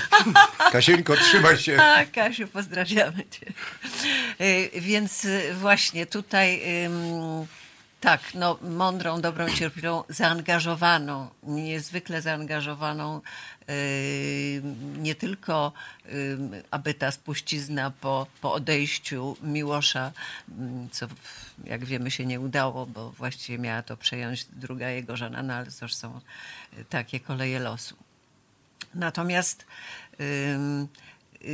Janina Miłoszowa też, też o tym się mówi w tekście Miłosz mówi, no bo Janka chce, żebym ja y, pracował, nie pił. Jak wiadomo, mm, to właściwie do, do końca życia miał, nie wiem, chyba jakąś ogromną pojemność, pojemność i, i wątrobę, która to wytrzymywała. Zresztą nie, nie Zdrowy, się, silny litwin. Nie, tak, nie krył się z tym. W, w ostatniej książce pan Ilk także wspomina o tych kontaktach z Miłoszem już nawet w tym późniejszym okresie i to też jest obecne. Więc to właściwie była, była oczywista sprawa. Także ta, mm, myślę, że tutaj w ogóle można by rozszerzyć, powiedzieć, że te kobiety niezwykle ważną rolę spełniały, bo y, to, że tworzyły tych swoich wielkich y, panów y, z miłości, to była także i, i pani Herbertowa, która która zresztą była u nas na premierze i no, bo którą miałam zaprzyjaźniona z naszym przyjemność tak. rozmawiać. Y, I, I Rita Gombrowicz y, w wykonaniu y, w naszym przedstawieniu Ani Cieślak Y, czy przyjaciółka y, Gombrowicza. No właśnie, to były kobiety, y, które sekundowały mu, a jednocześnie jeśli chodzi o te, o, o czy, czy Ritę Gombrowicz, czy, czy Janinę Miłosz, no właśnie to one dbały o, o to, żeby, żeby ten ich, ich wspaniały bohater mógł wyrazić się w, w pełni. No, tak mi się kojarzy w tej chwili, no cóż, no, inne kobiety, można by tutaj bardzo dużo wymienić. Z drugiej strony zupełnie, no nie wiem, czy miłości do, mm, do pieniędzy i sławy, zaszczytów, to jest też, to jest też żona y, Szaniawskiego, no a żeby nie powiedzieć o, o żonie Pawła Jasienicy. A? No tak. Prawda? No, to no, ale było bardziej jak, skomplikowane. No bardzo skomplikowane, ale jak gdyby na zupełnie drugiej... No, ona została żoną na zlecenie Służby Prawda? Bezpieczeństwa. Więc właśnie, więc właśnie. No, ale, ale, ale, Różyczka. Tak, Różyczka, tak. ten... ten to świetna no, rola niezwyk, Jasienicy, niezwykły, gratuluję. Niez, niezwykły y, temat. Y, ale tak czy inaczej, to, to te, te żony miały dużo do powiedzenia. No właśnie, ale ja, ja chciałem... Jeśli, przepraszam, tak, bo w przypadku tych, tych trzech naszych właściwie bohaterów te, tego deprawatora, to też każda z tych pań była w trudnej sytuacji bardzo, takiej, no właściwie też jakiś dramat tam musiał być pod spodem, bo tak, no, yy, Gombrowicz z Ritą, z panią Ritą ożenił się yy, pięć lat przed, cztery chyba nawet, czy w ślub zrobili rok przed śmiercią. Tak, tak, już tak. po prostu nie mógł tak, Natomiast związał się z nią pięć lat przed y, śmiercią i on, i zresztą jak gdzieś to wprost jej powiedział, bo ona to napisała i nigdy tego nie kryła, że y, coś takiego jej powiedział, podoba, że mi się masz taką chłopięcą urodę. No Gombrowicz był, jak wiadomo, co najmniej biseksualny albo homoseksualny z jakimiś wypadami w drugą stronę. Kinsey twierdzi, czasu. że ta orientacja nasza czasem się troszkę dynamicznie zmienia. Mm, zgoda. Y, I, i, i, no więc, już nie mówiąc o tym, że była znacznie od niego młodsza, prawda? Więc ona fantastycznie trzymała fason i była, jest do dzisiaj genialną y, opiekunką spuścizny po Gombrowiczu, no ale też musiała sobie zdawać sprawę, w co wchodzi. Z kolei pani Miłoszowa, która była po pierwszym mężu Cękalska, ciebie jako filmowca to może zaciekawić, mhm. bo Eugeniusz Cękalski był reżyserem jeszcze z lat 30. No, to jest nazwisko. No, tak, oczywiście, tak. więc, a potem stała się Miłoszową. Ale przecież tam, i tam był jakiś taki dramat, o którym sztuka już nie opowiada i ja też nie chcę wchodzić w szczegóły w tym momencie. Ale koniec życia pani Janiny Miłoszowej no, był dramatyczny, dramatyczny, bo ona była tak. ciężko chora. Y, przecież Miłosz się nią oczywiście opiekował, ale jednocześnie wtedy właśnie miał drugi związek z inną kobietą, jeszcze nie tą swoją drugą, późniejszą żoną. Więc to wszystko jest takie dosyć trudne. Chyba. Mm, ja myślę, że żeby Janina Miłoszowa miała świadomość tego. Była mądrą kobietą. No, mieli także dwóch synów. Y, y, oglądałam taki bardzo ciekawy dokument y, w roli głównej z Antonim Miłoszem, mhm. czyli z synem myślę, że tutaj nasza sztuka też mówi pośrednio o, o życiu tych wielkich, no nieco za, za kulisami, z, za, za, za drzwiami y, na zapleczu salonu, nie, nie tylko oficjalnie, ale to byli także ludzie z krwi i kości, którzy y, no, ten problem alkoholowy mm, Miłosza, który właściwie jego nie, nie dotykał boleśnie, bo on jakoś to sobie z tym radził. No, ale, ale już Herbert. Ale, ale z Herbertem, prawda? Pani, pani Herbertowa miała chyba na ten temat by miała no, dużo plus, do powiedzenia. Plus też choroba. Prawda? I choroba. I tak dalej. Więc to, to, to, te kobiety były naprawdę bardzo ważne i myślę, że no nie wiem, czy, czy, czy Miłosz zdawał sobie tę te sprawę, ale chciałam powiedzieć o jednym takim właśnie z tego filmu, z tego dokumentu. Otóż mm, mówiłam, wspominałam o tym na, na próbach naszych. Y, o tym mówi y, Antoni, czyli syn y, Czesława, że kiedy Miłosz mm, przyjechał żegnać się już na zawsze ze swoją drugą żoną, która umierała w Stanach,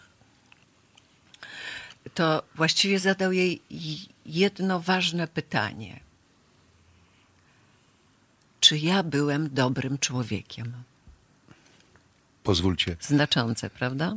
Pozwólcie, ja miałem zaszczyt poznać Karol Ona nawet chciała, żebym ja tam kolację, żeśmy zorganizowali z Kaufmanem, z takim reżyserem amerykańskim. Ona chciała, żebym ja zagrał w jego filmie. Ale to, to, to nie jest istotne. Po jej, po jej śmierci, jak wiadomo, Miłosz napisał ten tekst Orfeusz i Eurydyka. Ja miałem zaszczyt czytania go w Krakowie, w Teatrze Starym, po śmierci Miłosza. Na sali była pani Wisława Szymborska, którą miałem zaszczyt spotkać później no, na herbatce.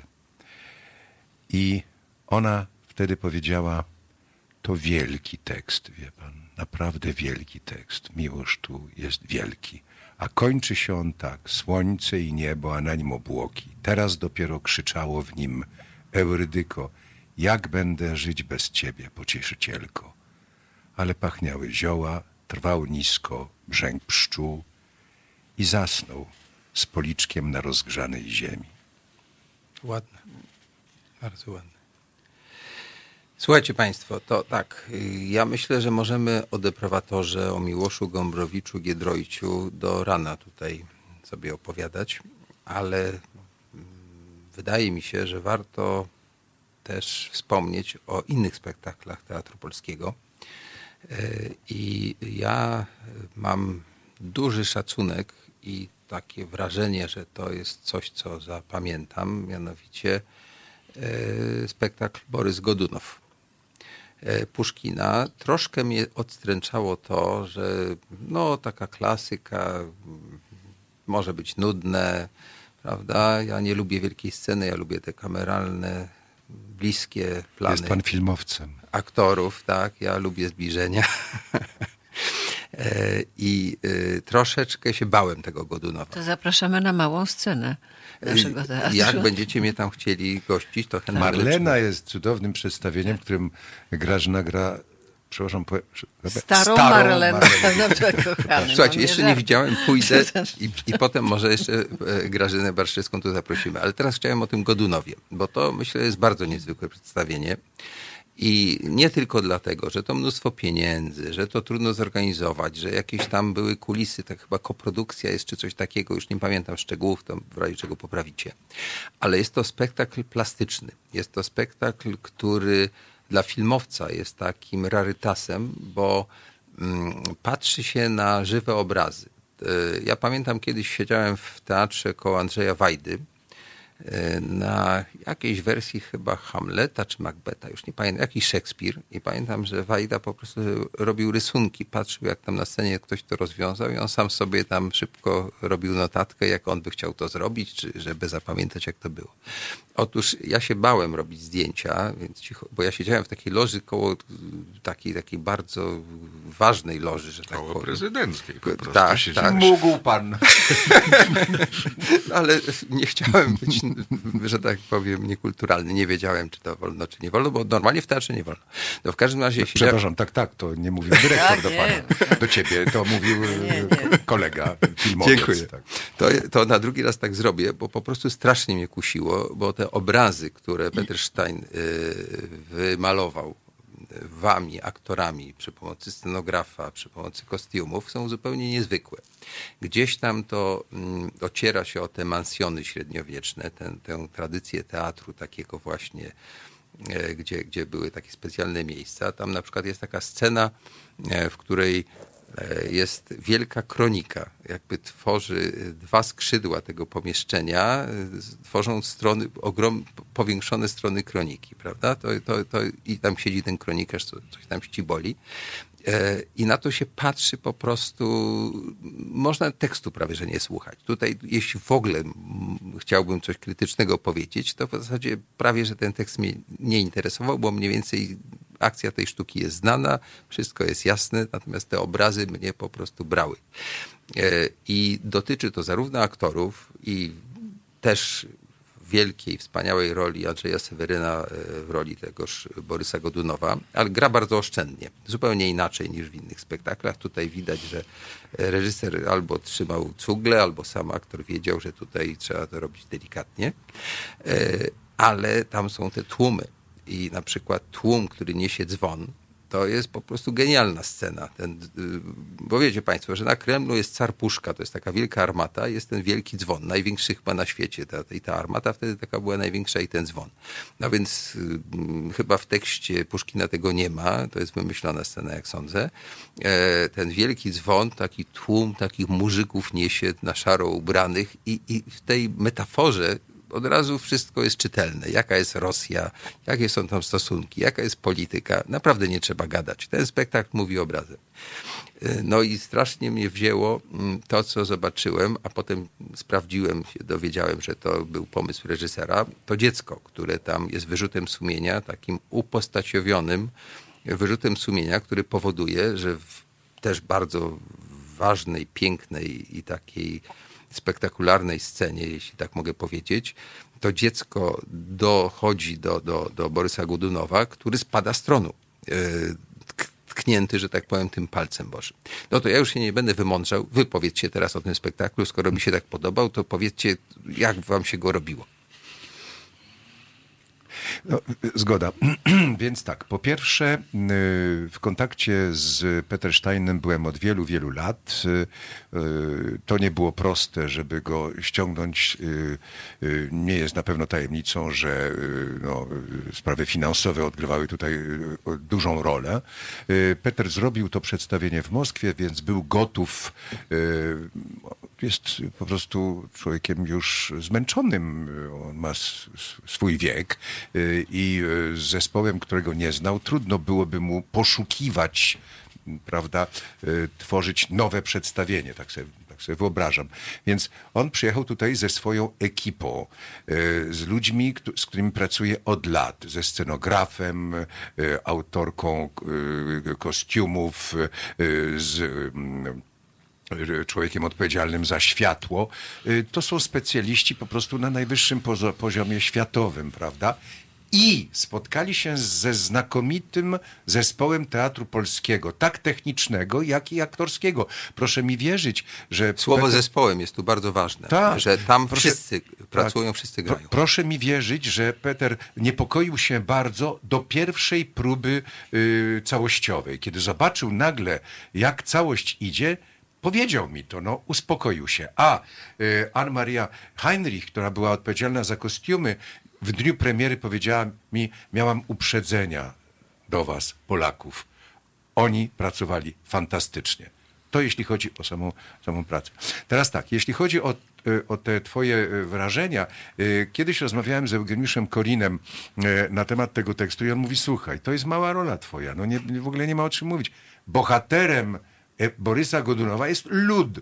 Tak, dokładnie tak. Ja I, się zgadzam. I to, jest, I to jest, kiedy się mówi o mojej roli, no, i którzy mówią, a jakoś tak niewyraźnie, jakoś tak mało i tak dalej, no to po prostu nie wiedzą, nie, nie znają tego tekstu.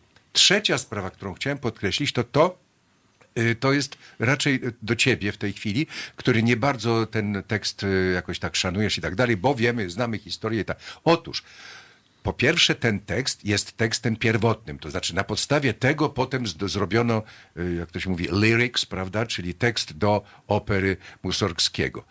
Ale moim zdaniem to, co jest piękne, to właśnie taki tekst, który nie jest tekstem ani szekspirowskim, mimo że ma ochotę być takim tekstem szekspirowskim, no w tę który nie jest ani Racinem, ani Molierem, tylko Puszkinem. Puszkinem, który pisze wierszem, Puszkinem, który czyni, że w tym tekście, ja nie znam innego tekstu w historii literatury światowej, w którym bohater umierałby z powodu wyrzutów sumienia. To jest prawdziwy moralitet. To jest to jest coś zupełnie niezwykłego. Mało tego, rozmawiałem ostatnio z młodzieżą ze szkoły plastycznej z Kielc i musiałem im, to nie to tłumaczyć, ale dzielić się z nimi taką troską aktorską, że przedtem w utworze nie ma żadnych śladów słabości, yy, prócz tego, że on mówi, a śni, śnią mi się, prawda, wyrzuty sumienia. Nic więcej. I nagle w scenie Peter, e, Peter dodał to dziecko, ale gdyby nie było dziecka, to w tej scenie nagle ni z tego nizowego on pada i mówi umieram.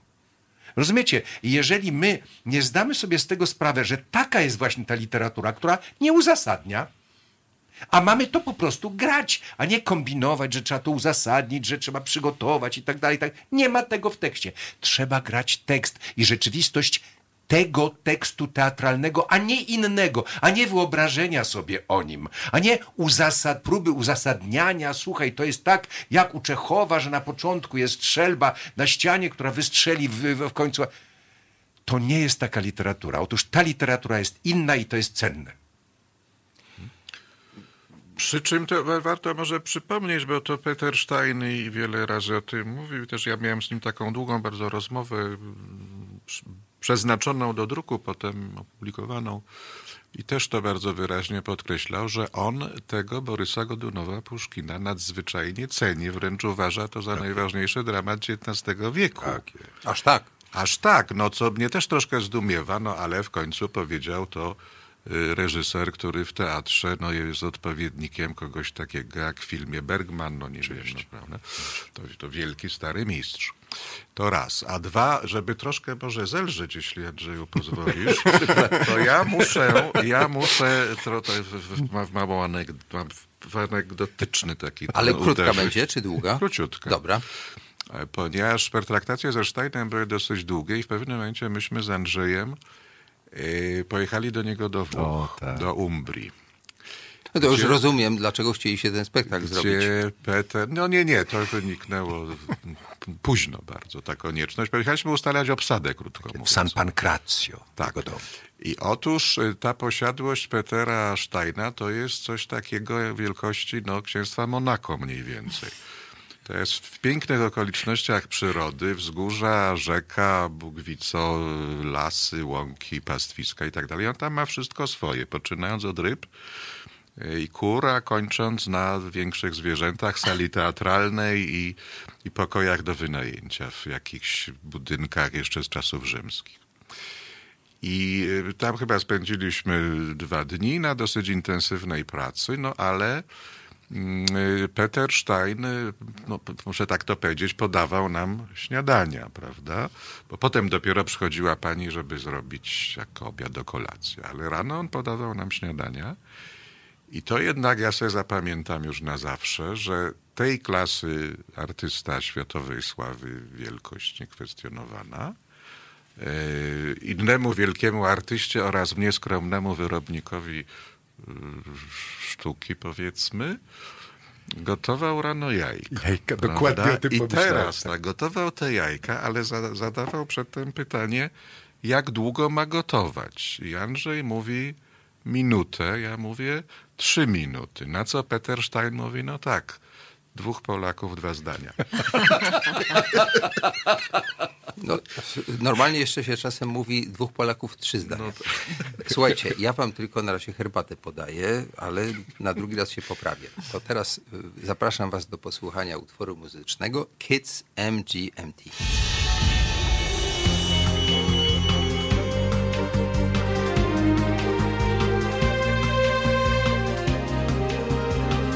Halo Radio. Dobry wieczór, Konrad Szołajski, Halo Radio. E, przed chwilą przeczytałem z pewną przyjemnością, że ktoś pyta, czy można audycję przedłużyć. Dziękujemy. To odezwał się Andrzej Seweryn, jeden z naszych gości. Poza tym jest Grażyna Barszczewska i Janusz Majcherek. Ja myślę, że po prostu mam bardzo łatwą pracę, bo jak uda mi się takich ludzi tutaj e, zaprosić i, i jakoś zachęcić do mówienia, to ja mogę siedzieć, pić herbatę. Słuchajcie, ale ja się trochę przygotowałem, bo ja kilkakrotnie byłem w teatrze i nawet z pewną przyjemnością. W związku z tym powiem tak, e, że e, ja bardzo lubię Gogola, lubię też Czechowa tylko nie lubię, jak ten Czechow jest robiony zbyt tak ciężko. I czasem w Polsce mm, Czechow jest dramatyczny, taki bardzo psychologiczny, ale taki w kierunku Dostojewskiego prawie. Natomiast wujaszek Wania, którego zobaczyłem dwa dni temu w Teatrze Polskim, mnie rozbawił co nie znaczy, że był niemądry. Nie, nie, nie. Tam się łączy pewna refleksja, psychologia i wszystkie te mądre rzeczy e, z czymś takim, że człowiek w ogóle nie zauważa, że to przedstawienie w ogóle nie ma przerwy. Tam tylko tak chytrze robią, że kurtyna, bo to takie jest dość tradycyjnie zrobione, ale z takim specjalnym, że tak powiem, pomysłem. Kurtyna spada, tam powoli się zsuwa. Głos nam mówi, że będziemy, że obcujemy tutaj z Czechowem i to są sceny z życia Ziemian. Ziemian, tak? Nawet jest taki specjalny napis, jakby taki neon, że to Antoni Czechow, Wojaszek Wania, więc są takie e, Dystans lekki jest. E, znaki, takie, takie mruganie lekkie, że tutaj z jednej strony jest całym szacunkiem tekst podany, a z drugiej strony, że robimy to w XXI wieku, o czym też mówi muzyka, prawda? Ta muzyka, która tam jest, to nie jest muzyka z epoki, to nie jest jakiś, nie wiem, rosyjski kompozytor z XIX wieku, tylko to jest całkiem dzisiejsze takie coś jazzujące. Ogląda się to świetnie. Mm, to jest spektakl, który na pewnym poziomie po prostu jest taką obyczajową komedią. Opowiada o pewnych takich erotycznych nieporozumieniach, tak bym powiedział. To jest dosyć fajnie wygrane. Jest znakomita rola Dariusza Chojnackiego jako właśnie wujaszka Wani. I nie chcę mówić źle o spektaklach, które widziałem wcześniej, więc nie będę mówił gdzie, ale zwykle ten wujaszek Wania, który jest tytułowy, był najsłabszą częścią spektaklu, bo on był tak grany strasznie dramatycznie. A tutaj inaczej, co nie znaczy, że był niepoważny. Momentami był bardzo poważny, ale momentami był po prostu zabawny, tak? Przez to takie swoje pewne szaleństwo, przez taką jakby nadmierną gorliwość, takie jakieś coś, takie ADHD, które miał w sobie. Bardzo mi się to podobało. To było bardzo dobre rozwiązanie, które nie wiem, czy reżyser Wyrypajew, czy aktor Chojnacki wymyślił, ale to działało.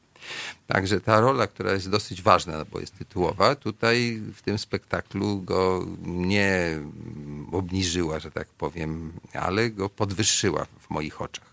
No i wszystkie pozostałe role to są perełki. E, początkowo miałem wątpliwości, czy to, co gra e, Maciej Sztur, to znaczy, czy on jest za młody po prostu do roli doktora ale potem mnie przekonał i pewien taki dystans i, i, i taka pewna umiejętność cyzelowania tego dystansu ale nie uciekania od psychologii postaci, spowodowały, że już każde jego wejście potem było dla mnie nie, nie, niezwykłe. No, oczywiście przelicytował to wszystko jak zawsze Andrzej Seweryn, ponieważ e, nakreślił postać Serebrynikowa, tak? Dobrze mówię? Serebriakowa. Serebriakowa, przepraszam bardzo. W sposób tak zabawny, że mi się przypomniał Fredro, przypomniał mi się Rejent yy, i, i tak w Zemsty.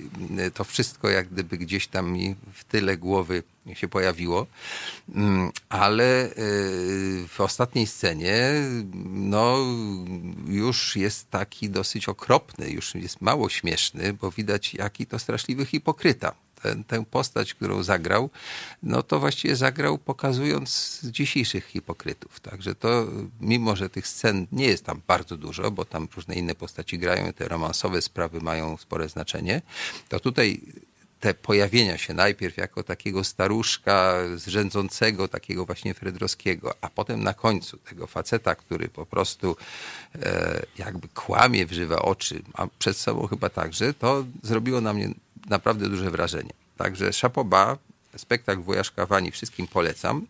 No i powiedzcie mi coś na ten temat. Jak no doszło do tego, że to takie fajne jest? Ja tylko słówko, słówko bo to wszystko, co mówisz, y, że to jest śmieszne i komediowe, to po prostu wynika z tego, że Antoni Czechow pisał komedię.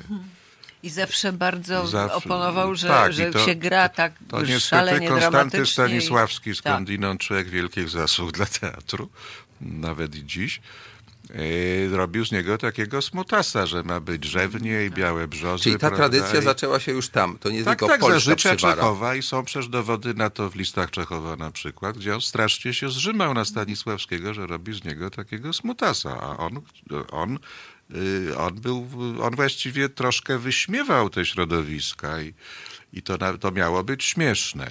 I po prostu Iwan Wyrypajew, można powiedzieć, sięgnął do, źródeł i już. No. Otóż y, dobrze, że wymieniłeś y, nazwisko reżysera, dlatego że o tym przedstawieniu nie można mówić bez y, podkreślenia no, decydującej pracy Iwana.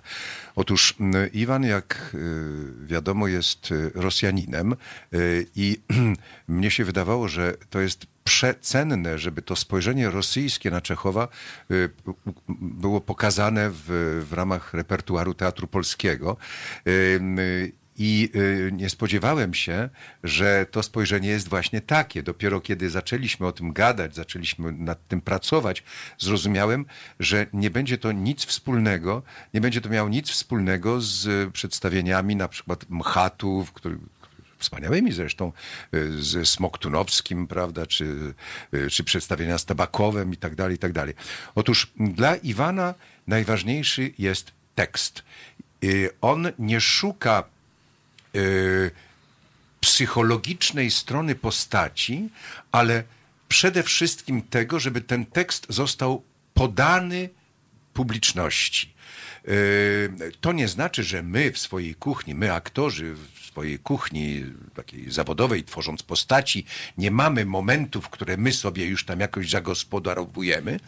Natomiast to mniej interesuje e, reżysera. Oczywiście relacje są między postaciami, oczywiście jest dialog, oczywiście są ich dramaty, ale dla niego podstawową sprawą jest to, żeby tekst dotarł do publiczności. E, myśmy z takim no, żądaniem, powiedzmy, z takim wymaganiem reżysera yy, spotkali się po raz pierwszy. Ja, ja po raz pierwszy, prawda?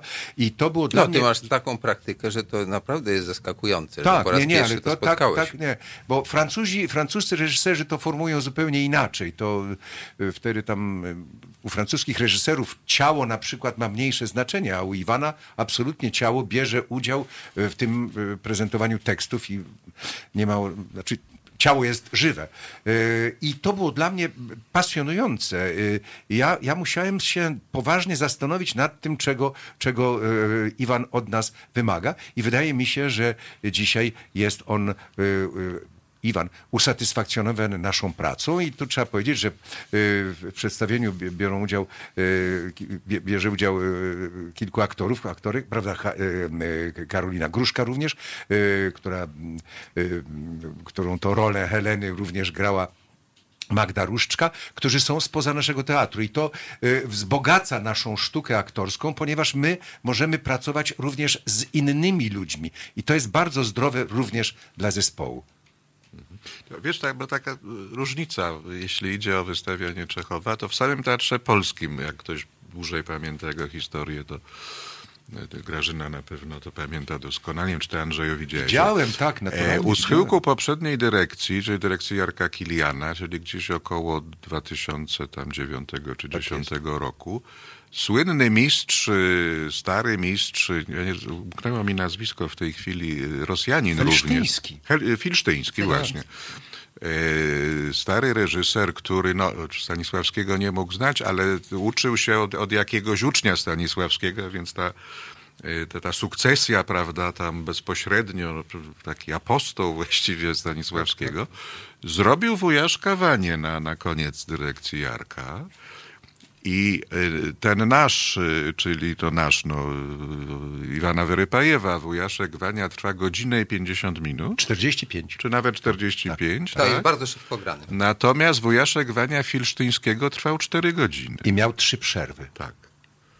I to, to troszkę pokazuje, bardzo, jak bardzo różnie można, prawda? Ale to ale było był, bardzo interesujące To było, to było dobre przedstawienie, tak, tak, ale tak było jest. dokładnie tak. takie po Stanisławsku, prawda? Tak. Czyli długo, smutno.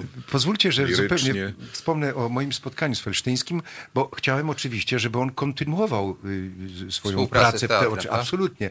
Otóż wyobraźcie sobie, że on powiedział, że Czechowa trzeba grać po rosyjsku, w Warszawie I że też? tylko Rosjanin może reżyserować Czechowa i tak jest również z innymi tekstami na świecie. Nie, nie mogłem, nie chciałem, no, nie mogłem się powstrzymać i spytałem go, a co z Szekspirem, którego pan reżyseruje, bo reżyserował. Mhm. To ja, przepraszam jeszcze, bo teraz przypomniało mi się, nie wiem dlaczego, że pierwszy taki szok, ale w Rosji, jeśli idzie o wystawianie Czechowa, nastąpił bardzo dawno temu, bo to gdzieś musiały być lata, bo ja wiem, 70. chyba, albo jeszcze trochę wcześniej. Otóż y, tam pojechał na gościnne występy Teatr Narodowy, y, w którym Adam Hanuszkiewicz robił Trzy Siostry. Mm, I jak to Hanuszkiewicz zrobił te Trzy Siostry, absolutnie świadomie i, i, i zachowując no, lojalność wobec zamierzeń samego Czechowa, zrobił to jako wodewil. I pojechał z tym, o ile pamiętam, do Petersburga albo do Moskwy, to wszystko jedno. I tam, tam był szok, skandal, zachwyt, y, dyskusje, nie wiadomo co, że tak, że tak można Czechowa zagrać właśnie. I dobrze. No, no i dobrze. I dobrze. No. Ja pamiętam wspaniałe trzy siostry Petera Steina. Które widziałem w. Wi- Pamiętam jego letników również. Wiecie, to był taki reżyser, który brał swój zespół, jechali do Rosji, spędzali tam miesiąc, dwa miesiące po to, żeby zagrać letników Gorkiego. Żeby Iwan- wyczuć ten klimat, tak? Iwan ma pewne plany związane z naszym teatrem i też chciałby, żeby pojechać tam, żeby poczuć atmosferę, żeby zobaczyć niektóre miejsca, żeby usłyszeć rosyjski język. To są, to są bardzo ważne elementy procesu twórczego w teatrze. Ja się zgadzam z tym. Nie, to, to nie chodzi tylko o teatr, dlatego że po prostu jeśli chce się w ogóle w jakiś sposób odnosić na przykład do kultury rosyjskiej, do różnych informacji, które stamtąd przychodzą, no to warto mieć świadomość, jak tam jest i to nie z lektury czasem bałamutnych tekstów w różnych gazetach, tylko po prostu tam pojechać parę dni spędzić. E, Ja pamiętam, akurat ni- nieszczęśliwie pojechałem, jak tam się zrobił jakiś straszny kryzys na giełdzie, a tam miała być współpraca taka filmowa między nami a Rosjanami. To się nie udało. Natomiast zrozumiałem, że Moskwa jest jedną ze stolic świata, że ogrom tego miasta, pewnego rodzaju tak, taki rozmach, który tam jest, wtedy przynajmniej był, myślę, że dalej Putin to ciągnie jeszcze bardziej, no to przytłacza i w jakiś sposób tłumaczy, jak Rosjanie podchodzą do różnych spraw. Wie pan, kiedy ja tam pojechałem e, z Comédie Française, e, grając e, Don Juana, to ja na konferencji prasowej powiedziałem, proszę państwa, jestem świadomy, że ja tutaj przyjechałem zdać egzamin, dlatego że świat rosyjskiego teatru jest światem, bez którego teatr właściwie no, nie istniałby. Tak, no i nie tylko jakby teatru, teatru, ale aktorzy rosyjscy i, i, i jakby ten wybór, jaki tam się ma, e, rozmaitych atrakcji kulturalnych, czy to teatralnych, czy filmowych, jest, jest gigantyczny, ale także pewien taki rozmach y, cywilizacyjny. To przytoczę anegdotę, którą mi opowiadał mój przewodnik. Mianowicie na Newie jest taki duży korab, taki duży okręt i na tym okręcie za kołem sterowym stoi Piotr I. Nie wiem, czy pamiętacie ten pomnik. No jest taki pomnik w Moskwie. E, No i on mi to pokazywał, że to takie właśnie wielkie, piękne jest. E, I skąd to się wzięło? Otóż wzięło się e, w następujący sposób. E, Miasto Nowy Jork zamówiło rosyjskiego rzeźbiarza na rocznicę odkrycia Ameryki e, pomnik Krzysztofa Kolumba. Ten rosyjski rzeźbiarz e, ten pomnik wykonał i zażądał takiej kwoty, że władze Nowego Jorku stwierdziły, że w życiu nie zapłacą. No, pomnik ciekawy, wszystko fantastycznie, ale po prostu ich na to nie stać. I wtedy mer Moskwy powiedział, to ja to biorę. Obcięli głowę Kolumba, założyli głowę Piotra I i postawili na Newie. Mogę też anegdotę Ale jak najbardziej. Anegdota jest o Czechowie. E, Czechow strasznie lubił ostrygi, zajadał się ostrygami. Jak wiadomo, umarł w sanatorium y, w Niemczech. I no, po, po, pojawił się problem przetransportowania ciała do Rosji.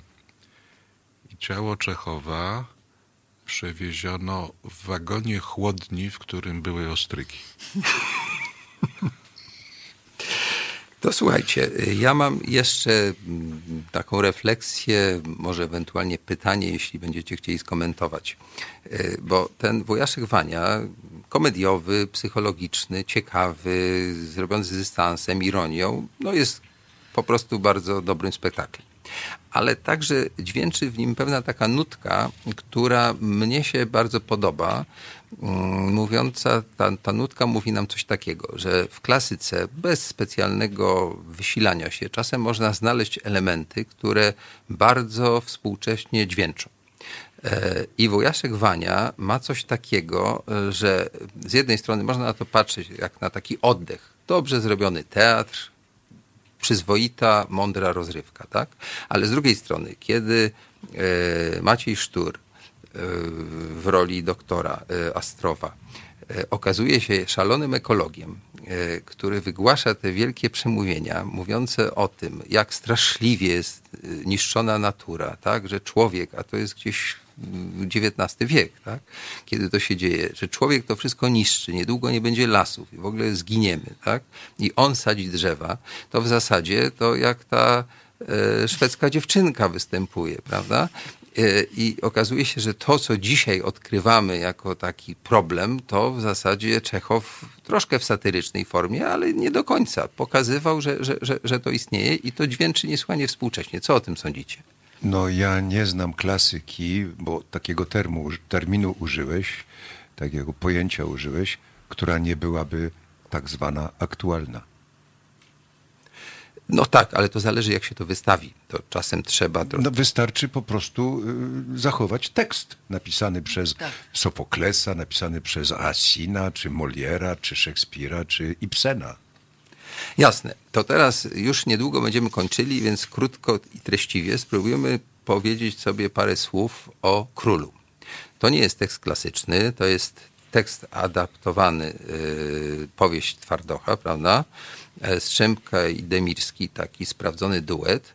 Oni zrobili z tego, moim zdaniem, widowisko takie parafilmowe. Jak ja to oglądałem, to miałem takie poczucie, e, och, straszne komplementy proszę Państwa, e, zadawajcie pytania, bo tak ja się peszę. Ja się naprawdę peszę i się rumienię i tak dalej. Ale wracając do Strzemki Demirskiego i Króla. E, znowu rola. Ja myślę, że w ogóle ten teatr polski jest, no mam nadzieję, że Andrzej Seweryn się nie obrazi, w pewnym sensie czasem teatrem jednego aktora, bo on znowu nie, nie, tam no, pełni nie, no, bardzo to, ważną rolę. To, to byłoby niestosowne, szczególnie w, w, w, stosunku do Grażyny, która y, gra w, w Merlenie, y, y, ma monodram, wspaniały monodram, niezatańczone tango, gra wspaniałą rolę żony Shapiro, można tak to sformułować, prawda? Mhm. E, w, Ale ty grasz w królu, w królu e, i, i naprawdę no, i, i, i, i, jest no, po prostu no, bez niej teatr e, polski no, byłby uboższy. Nie, są, są, przedstawienia, w których Andrzej nie gra. Tak, nie wiem, jak Co więcej, mogę zdradzić coś z kuchni takiej naszej już tam gabinetowej, że ja czasem mam jakieś pomysły, i nie jestem w stanie namówić Andrzeja, że zagrał. To ja przepraszam za moją małą prowokację, ale ona służyła właśnie tutaj, żeby mógł wygłosić tę pochwałę, moim zdaniem bardzo trafną, no bo Grażyna Barszczewska jest legendą. Co tu dużo gadać? No dobrze, jestem troszkę młodsza od Solskiego, ale to... Ale wiesz, chciałam powiedzieć, jeśli mówimy o królu, to jest taka ogromna satysfakcja y, zespołu, bo, bo, bo y, to jest mm, inscenizacja, to jest teatr, to jest ta materia, którą myśmy zauważyli gdzieś właściwie pod koniec próbowania, żeśmy stwierdzili, jakiś y, ta Strzępka i Demirski, jak potrafią, jak potrafią to ulepić, no, relacyjnie. I mamy taką ogromną satysfakcję, kiedy i kończymy przedstawienie i te 700 y, ileś osób wstaje i y, i, I czujemy tę energię. To jest tak fantastyczna energia, która towarzyszy właściwie każdej z tych postaci, bo to jest przedstawienie zespołowe. E, nie mówię tego przeciwko mojemu dyrektorowi, bo każdy z tych aktorów y, grający, właściwie tam są wszystkie główne role. Tam nie ma y, niepotrzebnej, małej czy epizodycznej roli ta energia tak się scala i to jest y, no, ogromna siła i radość, naprawdę taka radość zespołowa. To Rzadko to bywa. To przedstawienie jest dowodem otwartości teatru polskiego na teatr, z którym nie kojarzono by tradycyjnego teatru polskiego, prawda? Ja widziałem przedstawienie Moniki Strzępki Wesele, widziałem Bitwę Warszawską i wydawało mi się, że warto, żeby z nią pogadać, żeby ona coś zrobiła. I proszę sobie wyobrazić, że ona i Paweł mieli ochotę pracować z nami. No to jest, to jest, to jest, to jest bardzo ważne. I proszę mi wierzyć, że była naprawdę szczęśliwa Y, w dniu premiery i mamy pewne plany. Mam nadzieję, że one dojdą do skutku. Jeżeli by porównać w, w ramach repertuaru Teatru Polskiego, porównać takie przedstawienia jak Dziady Wiśniewskiego, Ibsena, Dom, Dom Lalki Agnieszki Lipiec-Wróblewskiej, Cygan w Polskim, Strzępki Król, Borys Godunow i tak dalej, i tak dalej proszę Państwa, zróżnicowany repertuar, widz na pewno będzie usatysfakcjonowany, kiedy przyjdzie do naszego teatru.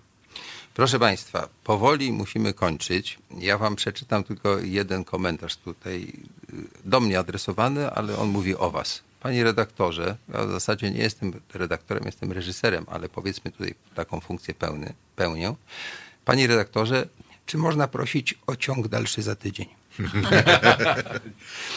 ja myślę, że może nam się nie udać za tydzień. Nie dlatego, żebym was nie chciał zaprosić, bo chętnie jeszcze zobaczę następne spektakle i o nich bym tu z wami podyskutował ale wygracie i nie zawsze możecie przyjść. To jest, y, myśmy czekali chyba z półtora miesiąca, aż tak się złożyło, że mogli, prawda? Bo dzisiaj spektakl był wcześniej i, i, i po tym spektaklu przyszli. Także jeśli y, zacni goście zgodzą się kiedyś jeszcze przyjąć zaproszenie, to ja je od razu tutaj wystawiam, tylko najpierw jeszcze obejrzę parę przedstawień, żebym w ogóle wiedział, o czym rozmawiamy. I Wam bardzo, bardzo serdecznie za dzisiejszy wieczór dziękuję. Dziękujemy, dziękujemy panu, dziękujemy, państwu. Dziękujemy. dziękujemy.